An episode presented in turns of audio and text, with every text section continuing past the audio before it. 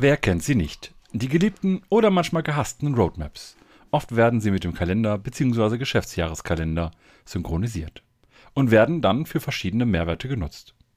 In dieser Folge unterhalten sich Tim und Oliver über jährliche Roadmaps, welche unbequemen Wahrheiten damit einhergehen und welche Lösungsansätze wir gegebenenfalls haben. Euch nun viel Spaß und hoffentlich hilfreiche Impulse beim Hören dieser Folge.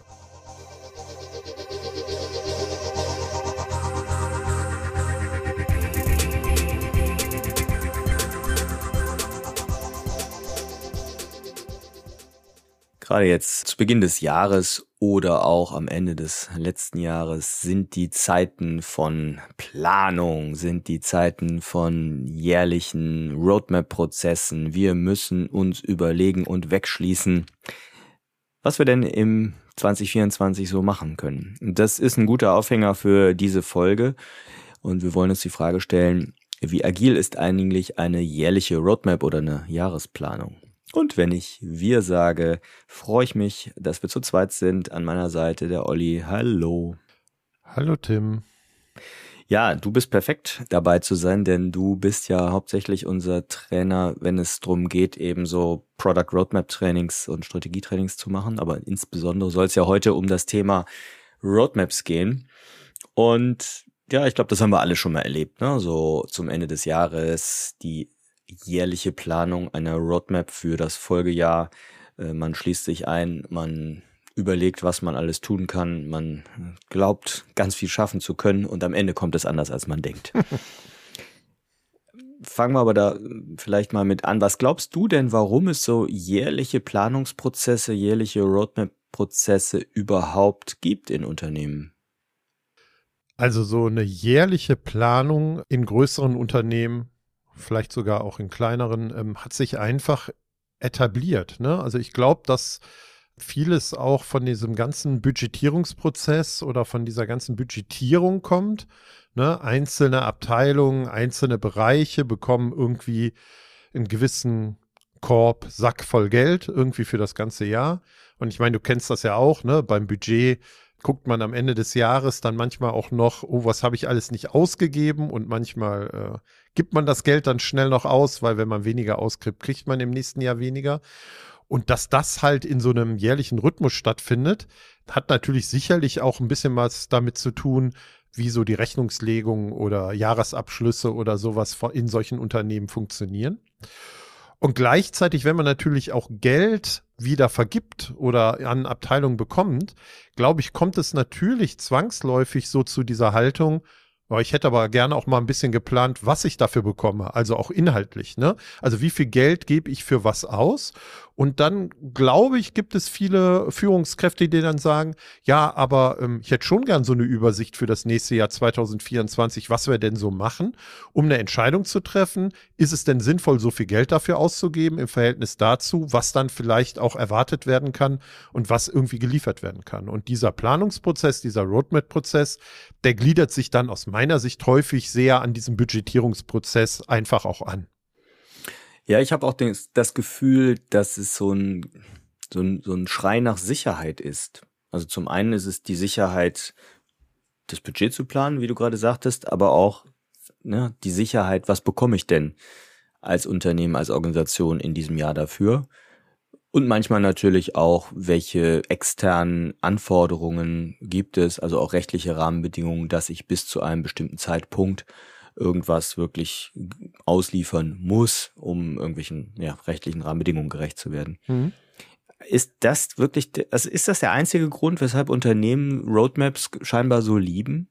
Ja, es ist auch gewohnt, ne? Also ich habe auch früher im klassischen Wasserfall mir große Übersichten gebaut, wann denn was wie zu liefern ist. Und da kommen wir ja, glaube ich, auch schon so ein bisschen auch in die Diskussion, was so eine Roadmap überhaupt ist. Ne? Und ich sehe, dass ganz viele Product Roadmaps häufig auch noch immer in der Form eher eines Projektplanes daherkommen. Also eher so eine Übersicht haben, wann wir an was arbeiten und wann was fertig ist und wer an welchen Themen arbeitet und so.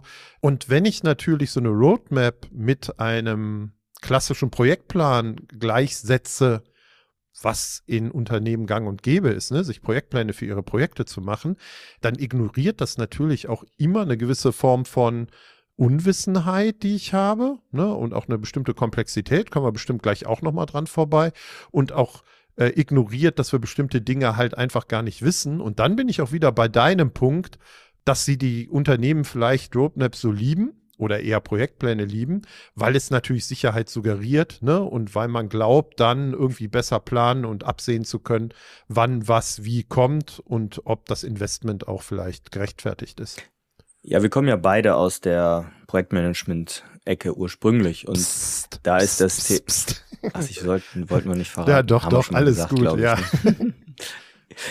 ja, und aber dieses Thema Planung impliziert ja immer, dass ich glaube zu wissen, wie die Zukunft geschehen wird. Und das steckt in so Roadmaps ja auch drin. Ich finde das immer so spannend, wenn man sich mal einfach den Spaß erlaubt, bei Google das Wort Roadmap einzugeben.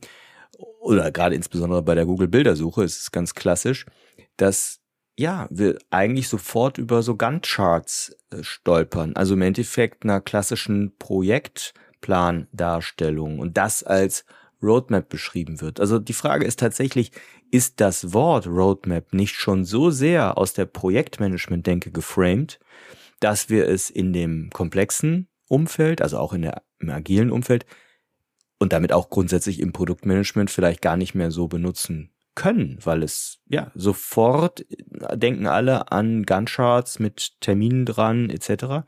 Und das nenne ich ganz gerne Project Roadmap, um es explizit zu machen im um oder im Abgleich zu Product Roadmaps. Dazu haben wir ja auch schon ähm, unterschiedliche Folgen gemacht, die werden wir auch verlinken, ne, zu agilen Product Roadmaps. Also im Endeffekt der, der Vergleich zwischen Gantt Charts, das wäre so die, die Darstellung aus Projektlogik heraus, versus ne, eine Auflistung der Wirkungsschritte oder Outcome Steps, die ich eben erreichen will. Das wäre aus meiner Sicht die Produktlogik dahinter. Ja, also gehe ich inhaltlich mit, dass es schön wäre, wenn wir so da drauf gucken könnten.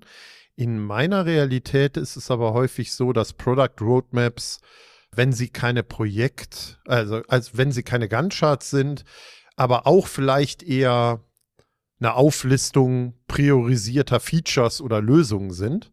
Ähm, da bin ich ja auch wieder ein bisschen weiter weg von dem, was du gerade als äh, Product Roadmap sind halt vielleicht die Wirkungsschritte, die Outcomes, wie auch immer du es bezeichnen willst, die Ziele, die wir erreichen wollen, ähm, unser, um unser Produkt erfolgreicher zu machen. Also nochmal, ich sehe dann häufig Product Roadmaps auch eher so als Feature-Listen. Deswegen weiß ich gar nicht, ob ich mit deiner Definition mitgehen würde. Es wäre schön, wenn das allgemein so angesehen wird. Äh, und auch unsere Folgen, die wir verlinken werden, reden wir ja eher über sagen wir mal, Outcome-basierte und äh, Roadmaps und Roadmaps, die vielleicht nicht so diese definierten Zeiten oder ähm, Zusagen haben, sondern da eher so ein bisschen fuzzy sind.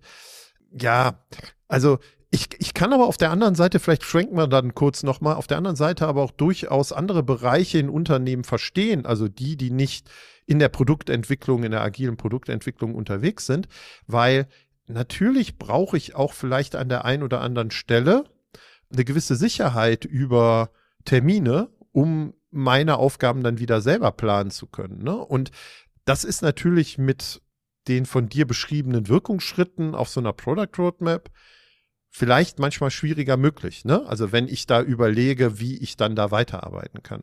Ja, fair enough. Also wenn wir über arbeitsteilige Systeme sprechen, und dafür sind Unternehmen ja nach meinem Verständnis geschaffen, dann mag es wirklich explizite Abhängigkeiten der Arbeitsteilung geben.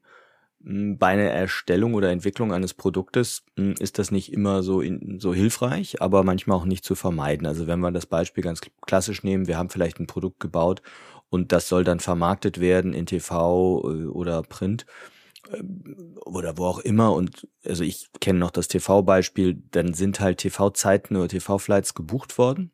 Also so im Endeffekt kaufst du ja die Zeiten ein und die kannst du dann belegen ähm, mit aus Unternehmenssicht. Und da muss man natürlich ein bisschen im Voraus planen.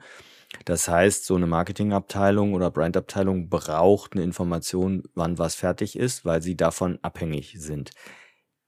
das würde ich auch gelten lassen. Im Endeffekt, das sind dann wirkliche Deadlines, genauso wie eine Messe. Ne? Wenn ich eine bestimmte Messe habe, dann ist das eine Deadline in dem Jahr. Da muss ich bis dahin was erreicht haben, genauso eine gesetzliche Änderung oder so. Aber gerade an dem Wort Deadline möchte ich nochmal einsteigen. Ich glaube, das habe ich hier auch schon mal gesagt. Das, der Begriff wird so inflationär häufig verwandt. Da ist, haben wir eine Deadline am, weiß ich nicht, ne, 30.11. oder jetzt am 31.3. Die allermeisten sogenannten Deadlines sind doch eher politisch gewürfelte Termine und nicht Deadline im Sinne von wir sind danach dead, also wir sind tot. Ne? Also wenn ich, ich nehme mal das blöde Beispiel, wenn ich Hersteller von Sonnenfinsternisbrillen bin, naja, dann ist der Tag der Sonnenfinsternis schon eine Deadline für mich. Wenn ich es bis dahin nicht geschafft habe zu produzieren und zu verkaufen, mache ich keinen Umsatz mehr und das gilt für saisonale Geschichten natürlich genauso. Also da bin ich, bin ich prinzipiell auch bei dir, ne? Also dass wir auch Termine einfach in der Produktentwicklung nennen können und die Unterscheidung auch zwischen Deadlines finde ich auch durchaus richtig. Dein Beispiel mit den TV-Spots, ne? Also da möchte ich ganz kurz drauf einsteigen, weil ich glaube, da ist das Problem sehr wahrscheinlich ein anderes, nämlich dass die Marketingabteilung äh, vielleicht mit nicht so viel Rücksprache oder sehr eigenmächtig gesagt hat, wir nehmen die und die die Termine, selbst wenn man da Vorlaufzeiten braucht, und dann auf das Produkt zugeht und sagt, ihr müsst aber das und das oder so und so liefern. Und äh, ich will da jetzt nicht einsteigen, weil das wäre sehr wahrscheinlich nochmal eine extra Folge. Aber wenn ich eher produktzentrierter meine Organisation aufsetze, kann das Ganze ja natürlich auch andersrum laufen. Ne? Also Produkt könnte ja sagen, wir sind jetzt so weit, dass ihr äh, sinnvollerweise euch schon mal als Marketingabteilung darum kümmert, ähm, zu gucken, dass wir Spots besorgen. Aber du kennst das genauso gut wie ich. Häufig wird da dann ohne Rücksprache oder mit zu wenig Kommunikation was festgelegt und dann aber wieder äh, in Richtung Produktentwicklung definiert, äh, dass man da was braucht. Und da kommt man, glaube ich, auch anders raus. Hm. Dann lass uns bis hierhin doch mal Folgendes festhalten. Wenn wir über Product Roadmaps reden, möchten wir damit vor allem Outcome-basierte Roadmaps verstanden wissen. Das heißt, wo wir eine bestimmte Wirkung, zum Beispiel Kunde oder Nutzer kann das Produkt benutzen, oder kann ausgerollt werden oder ein Nutzertest kann starten, wenn wir was früher sehen. Das meinen wir damit und wir meinen nicht Project Roadmaps und wir meinen auch eben nicht ja so Feature-Listen oder Output-Listen, die da vielleicht Product Roadmap genannt werden, aber letztlich nur ja die Liste der möglichen Lösungen sind, die wir vielleicht in 2024 erzielen wollen. Ja.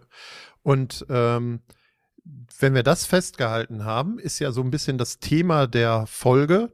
Was haben wir denn jetzt mit jährlichen Product Roadmaps? Ne? Also wenn tatsächlich das, was wir wollen, auf einer jährlichen Basis passieren soll, wir eine jährliche äh, Product Roadmap abgeben sollen, ob das dann trotzdem so als Outcome-basierte Roadmap funktionieren kann oder ob es vielleicht nicht andere Punkte gibt, auch noch andere Aspekte, über die wir noch gar nicht geredet haben, die so eine jährliche Planung vielleicht schwierig machen oder vielleicht funktioniert es ja. Ne? Und ich möchte da so ein paar Ideen mit dir nochmal zusammentragen. Das erste, was wir, glaube ich, festhalten können, ist, dass ganz viele unserer Ideen, die wir haben, wie wir unser Produkt weiterentwickeln, einfach nicht funktionieren wird. Ne? Also wir werden feststellen, egal was wir auf so einer Roadmap packen, egal was wir uns überlegen, egal was für Wirkungen wir erzielen wollen, dass wir damit nicht diesen gewünschten Effekt haben werden. Ne? Und das meine ich mit, es funktioniert halt einfach gar nicht. Hm. Ja gut, weil wir Annahmen verfolgen, genau. Hypothesen haben und da stecken die ne, berühmten vier, vier, drei oder vier, je nachdem wie man es definiert, Produktrisiken hinter, dass wir uns vertan haben. Genau.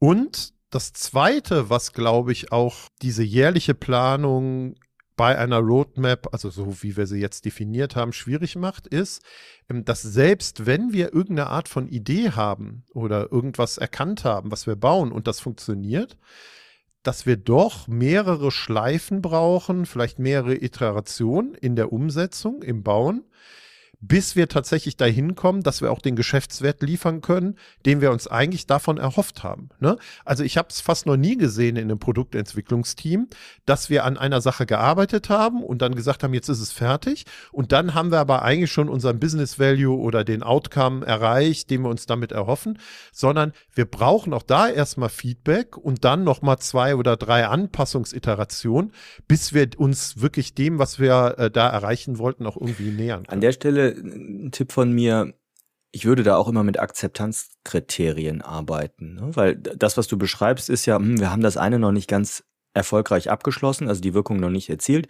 Deshalb können wir das nächste Thema äh, noch gar nicht starten auf der Roadmap. Und die Frage ist ja, wie weit treiben wir das? Und Akzeptanzkriterien können auf der Ebene, glaube ich, wirklich hilfreich sein, zu sagen, wann ist es gut genug, um dann am nächsten ne, Vorhaben, am nächsten Wirkungsschritt zu arbeiten. Und das eine, was wir jetzt besprochen haben, sind ja Unsicherheiten im Produkt selber, im Produktkontext. Wir vertun uns was, ja, im, im Problemverständnis unserer Zielgruppe beispielsweise. Wir vertun uns, was machbar ist, technisch wie fachlich von uns. Wir vertun uns, wie nutzbar das Produkt ist und so weiter. Das andere sind ja auch nochmal externe Einflüsse. Also ich meine, das, was wir jetzt die letzten vier Jahre erlebt haben mit Pandemie, mit äh, Krieg, dementsprechend Auswirkungen auf Lieferketten etc., zeigt ja, dass wir in einer enorm komplexen und volatilen Welt leben. Also es ist nichts mehr normal. Ne? Wenn wir überlegen, wir hätten Anfang 2020 also kurz vor der Pandemie, eine Jahresroadmap aufgebaut. Ja, herzlichen Glückwunsch. Spätestens im März, April war die hinfällig. Wir hätten 2022, Ukraine-Krieg, ähm, am Anfang eine Jahresroadmap aufgebaut. Zack, ja. Preise, Zinsen, Lieferketten, alles verändert sich. Und das kann, je nach Produkt, was wir bauen, enorme Auswirkungen auf unser Geschäft haben. Sowohl wie wir ein Produkt bauen, als auch wie Markterfordernisse hm, oder Marktzwänge sich plötzlich ändern. Und das allein zeigt, es gibt Unsicherheiten, die auch außerhalb unseres eigentlichen Produktentwicklungskontextes auf uns einwirken. Ja, es klingt ja erstmal nicht sehr optimistisch, ne, was wir jetzt so als drei Punkte reingeworfen haben. Also wir haben äh, die Hälfte der Themen, die wir draufschreiben auf so eine Jahresroadmap von denen wissen wir mindestens die Hälfte, dass sie nicht funktionieren werden. Ne? Also, dass wir sie besser nicht gebaut haben. Und dann wissen wir, dass eigentlich das, was wir draufschreiben und vielleicht auch das, was wir schätzen, ne, egal ob wir jetzt einen zeitlichen Horizont da reinschreiben, dass wir eigentlich noch mal zwei, drei mehr Iterationen brauchen, bis wir eigentlich den den Value hergestellt haben, den wir uns davon erhofft haben. Und dann sagst du jetzt noch, gibt es ganz viele externe Faktoren, die uns dann auch noch mal äh, die Beine wegziehen können. Ne? Also vielleicht ist, sind die letzten vier Jahre ein bisschen außergewöhnlicher gewesen. Ich bin mir da gar nicht so sicher. Ne? Aber das genau das ist ja die Unsicherheit, dass man es nicht weiß. Ne? Ich habe für, ich habe ja für 2023 habe ich noch vergessen äh, KI. Ja. ja. Also ChatGPT, künstliche Intelligenz, das kam Ende 22 auf. Das Thema haben wir jetzt irgendwie 15 Monate an der Backe und vielleicht beschäftigt sich aktuell noch nicht jedes Produktteam damit, aber es hat doch eine massive Auswirkung auf meine Produktüberlegung, sollte es zumindest meiner Ansicht nach haben. Ja, und das heißt ja de facto, was wir jetzt gerade so formuliert haben, dass wenn wir einen, in einen jährlichen äh, Product Roadmap Erstellungsprozess einsteigen, dass wir eigentlich schon wissen, dass ganz viel davon eigentlich nicht so eintrifft oder äh, die Erwartungen nicht erfüllt oder nicht in die Realität überführt werden kann. Ne? Und jetzt kann man sich die Frage stellen, finde ich, macht es trotzdem Sinn, den Aufwand zu betreiben, so eine Jahresproduct Roadmap zu erstellen? Oder ähm, ist es eigentlich egal, ne? Also sicherlich kommt es immer auf den Kontext konkret an. Und ich will keinem Kontext oder keiner Organisation abschreiben, absprechen, dass es dort sinnhaft ist. Es kommt ja auch auf ähm, Auslieferungszyklen etc. an. Aber en gros glaube ich gerade an so eine jahresorientierte Roadmap-Planung nicht mehr, weil, krass gesagt, äh, ja, es ist auch vielleicht einfach nur geistige Selbstbefriedigung, sorry für den klaren Ausdruck, sich zurückzuziehen, viel Zeit dafür aufzuwenden, lustige Roadmap-Pläne zu machen, die dann hinterher zu großen Teilen gar nicht eintreffen. Und die Frage, die ich dann immer auch noch gerne stelle, ja, was hat denn das überhaupt für Konsequenzen, wenn die Roadmap nicht eingehalten wird? Äh, krass könnte man natürlich sagen, ja, dann rollen Köpfe, ja, fein.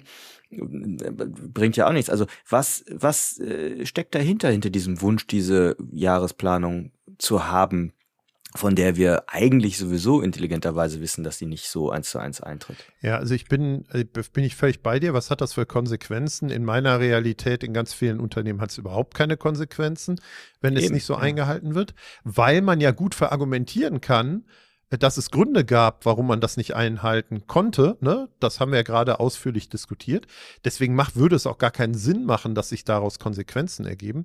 Ich glaube halt tatsächlich, dass es wirklich sehr eng verbunden immer noch ist äh, mit diesem ganzen Budgetierungs- und äh, Budgetfreigabeprozess und dass deswegen es sich vielleicht für Product Owner oder Produktmenschen natürlich auch lohnen kann, vor allen Dingen in großen Unternehmen, so eine jährliche Roadmap aufzustellen. Weil wenn ich natürlich ganz viel zeigen kann, was da draufsteht und was für einen Wert ich generiere, ich vielleicht auf der anderen Seite dann auch in der Lage bin, äh, ein bisschen mehr Geld oder anders Geld oder so noch zu bekommen.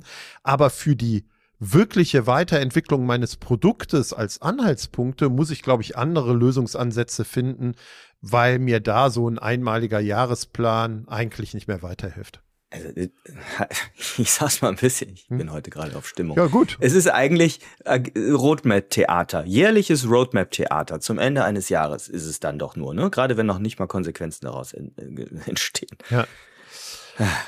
Aber dann lass uns einen Schritt weitergehen, Tim. Ne? Also, was wären denn Ansätze oder Ideen, die wir zusammentragen können, aus diesem Theater so ein bisschen herauszukommen. Ne? Also, dass wir eine Product Roadmap brauchen, das stellen wir, glaube ich, beide nicht in Frage, ne? so wie ich uns kenne. Ist immer die Frage, ähm, was für eine Art von Roadmap.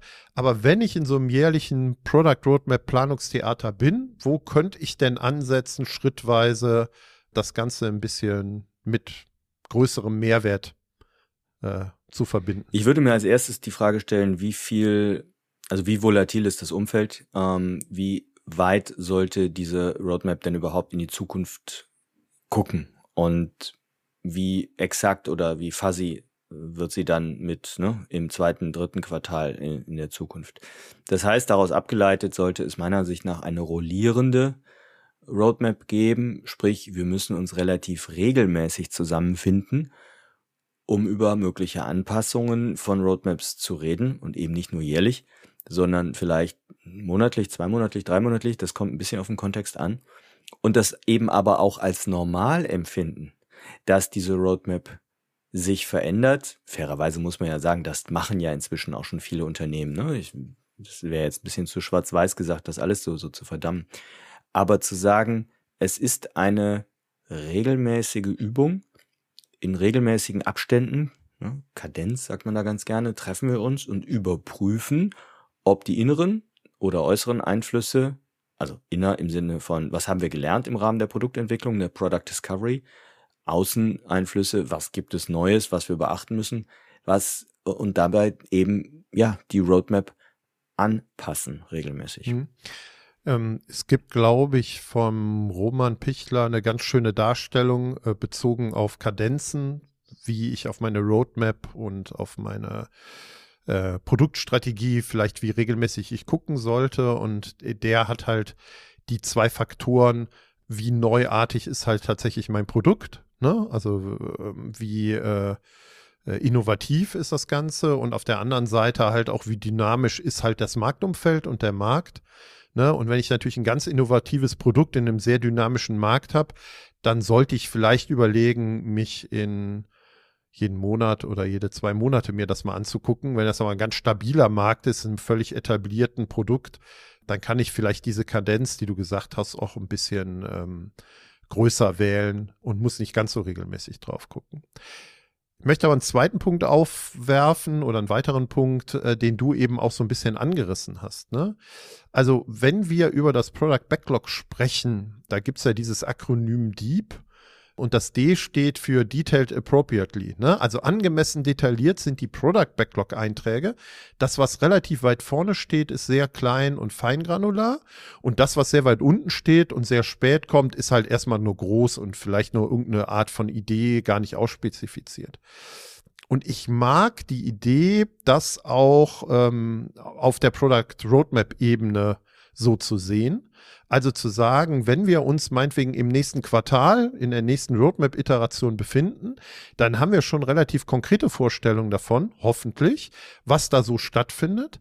Aber wenn wir uns vielleicht in neun bis zwölf Monaten befinden, da reden wir dann vielleicht nur in Anführungsstrichen darüber, ähm, welche Opportunity wir mal angucken wollen oder welches Problemfeld wir mal bearbeiten wollen oder so. Und dazwischen halt wird es halt äh, feingranularer oder es wird halt allgemeiner, je nachdem, in welche Richtung man irgendwie guckt. Und ich glaube, das kann total helfen, diesen Gedanken oft auch auf die Product Roadmap zu übertragen, weil es ähm, äh, es, es, es, es ist ja genau eigentlich der Ansatz von dem, was wir gesagt haben. Wenn wir sehr viel Unsicherheit haben und wir können nicht in neun Monate gucken, warum sollen wir dann in eine detaillierte Planung einsteigen? Sondern da machen wir uns nur ganz grob die Gedanken, ja, mit welchen Themen beschäftigen wir uns vielleicht und schreiben dann nur sehr allgemein irgendwas hin. Mhm.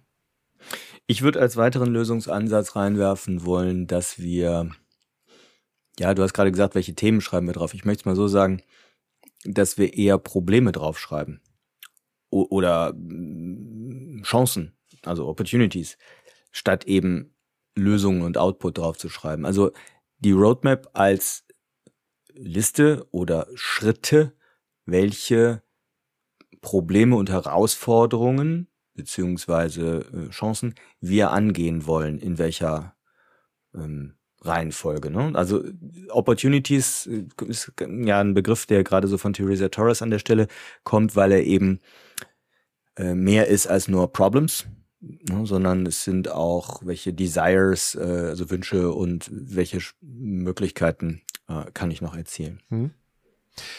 Und da draußen, zumindest so in dieser Produktbubble, spricht man eigentlich bei Product Roadmaps über ähm, Outcome-fokussierte Product Roadmaps und nicht mehr über Output. Und da sind wir auch ein bisschen vom Anfang der Folge natürlich von unseren Feature-Listen irgendwie dann auch weg.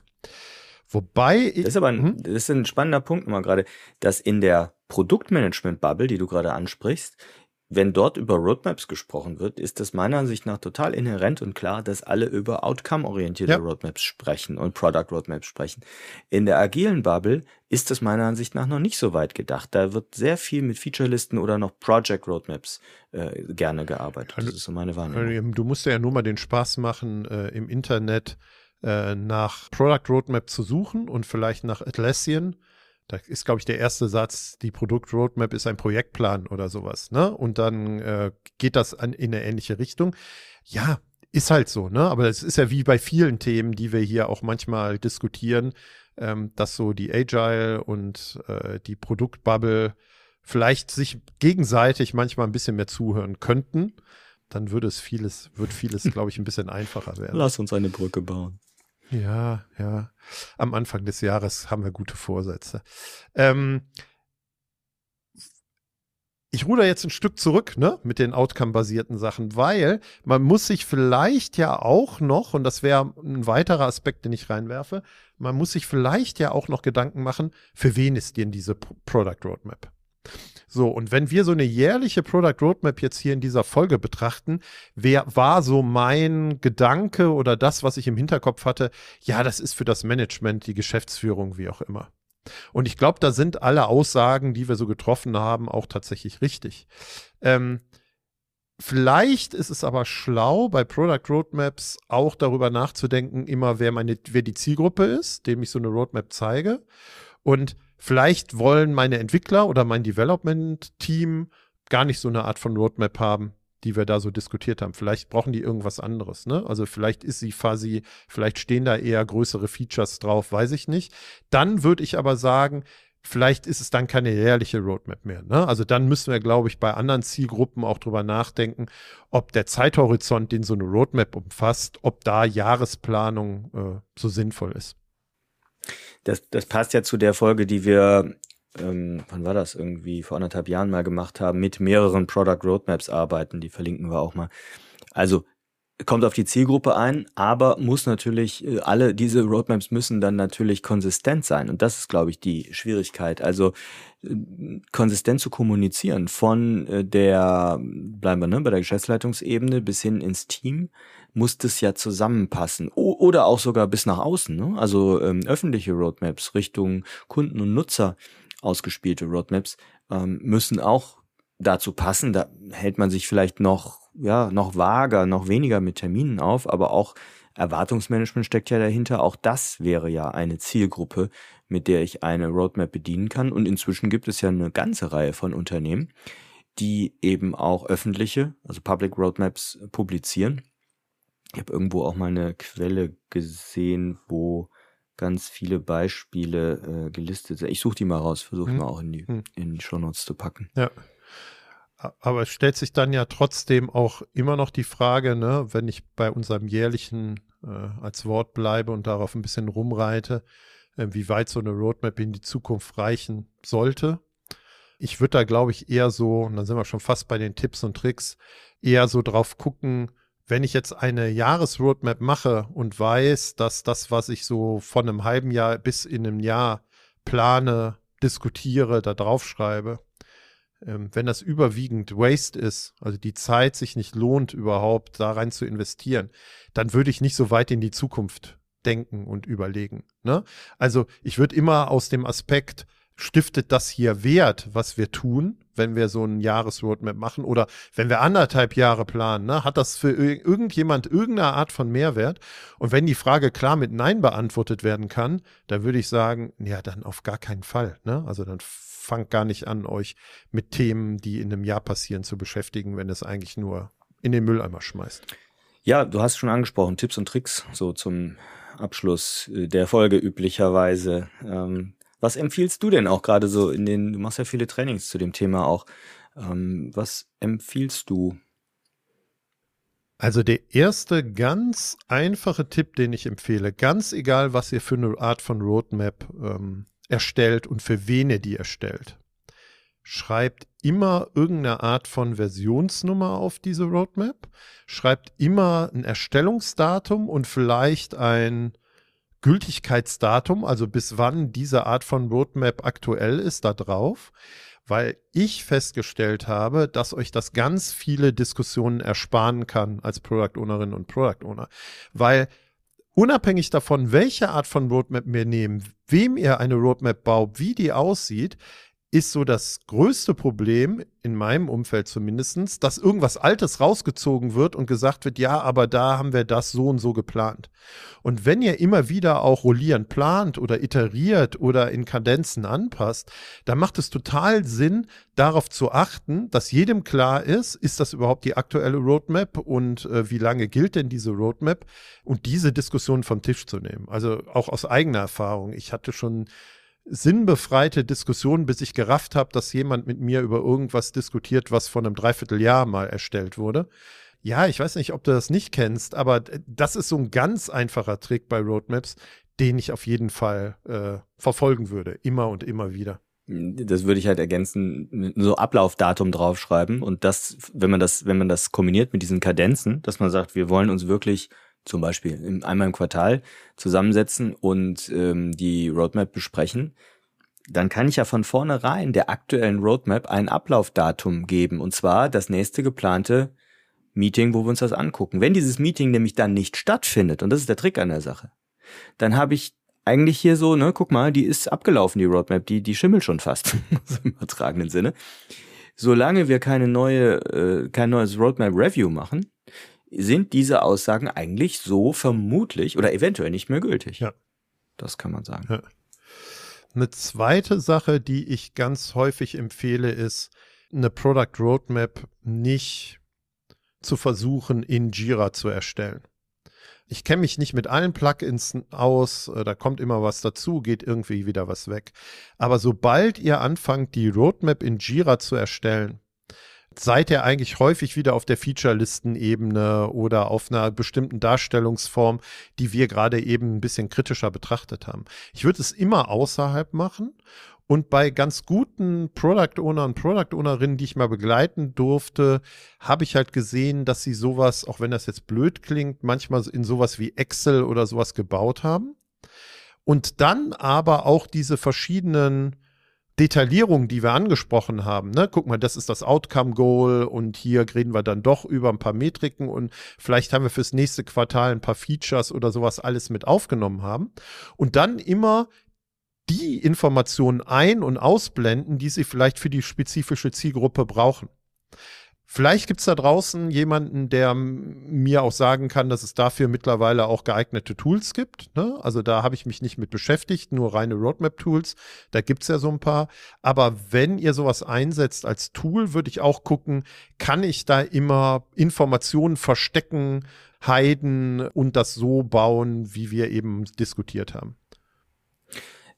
Das erinnert mich, wir haben das mal dargestellt bekommen, also auch so eine, hier so eine unterschiedliche Excel-Darstellung von äh, Bishra äh, Joshkuner, ja. die geschätzte Kollegin, die auch schon zweimal, einmal, zweimal, zweimal, glaube ich, schon ja hier bei uns äh, als Gast im Podcast war.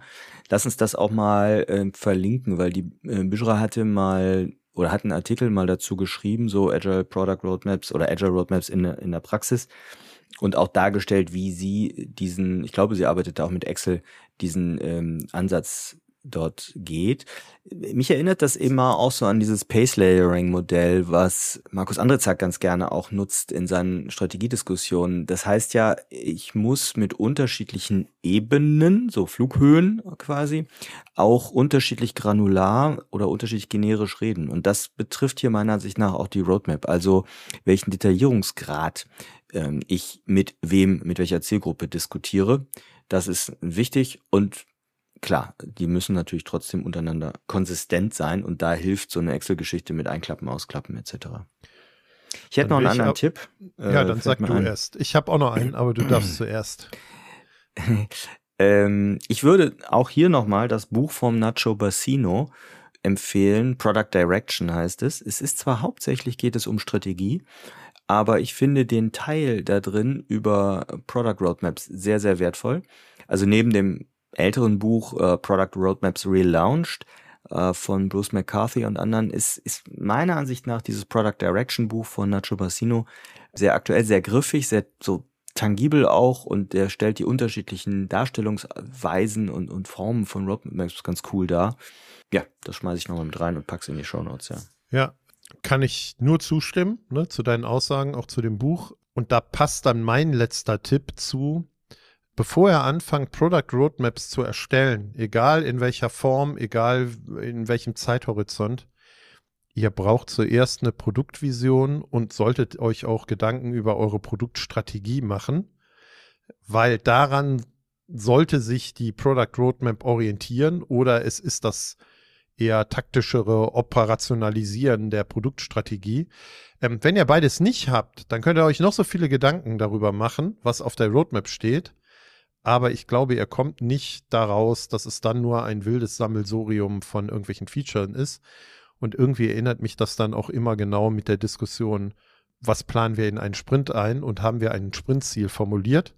Wenn ihr es nicht habt, ne, dann zieht er halt irgendwelche Features und hier zieht er irgendwelche Sachen auf die Roadmap. Ihr braucht irgendwo eine Orientierung, warum ihr das macht und wo ihr hin wollt, damit ihr auch sinnvoll eine Product Roadmap formulieren könnt. Abschließend werbe ich noch rein, wir haben ja die sogenannte Produktwerker-Box bei uns auf der Website. Wir haben da gar nicht so häufig bislang drüber gesprochen. Da haben wir kuratierten Content und da gibt's auch eben, also zu unterschiedlichen Herausforderungen von Product Ownern und Produktmanagern und eine davon ist eben das Schwerpunktthema ähm, agile Product Roadmaps.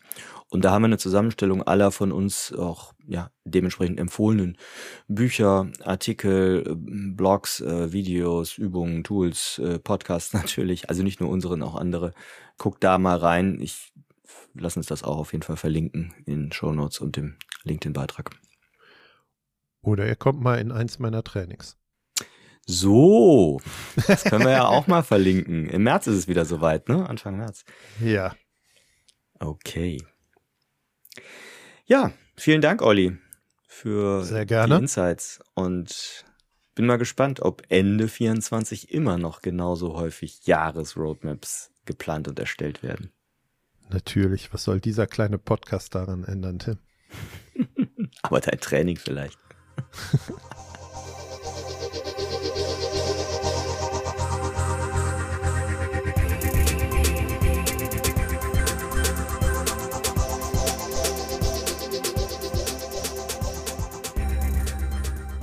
Für weitere Informationen rund um Veröffentlichungen und Events der Produktwerker folgt uns auf Twitter oder besucht unsere Website unter produktwerker.de.